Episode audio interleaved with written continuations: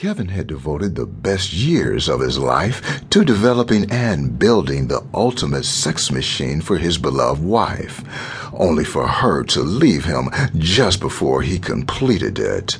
Not to be distracted from his mission, he completed it and then looked for a suitable test subject not much more than a virgin, his nosy neighbor Louise.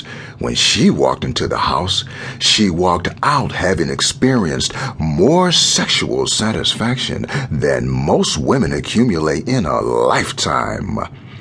A few days later, Kevin received another unexpected lady visitor. He knew she would turn up at some time, but nevertheless tried to look surprised when he opened the door.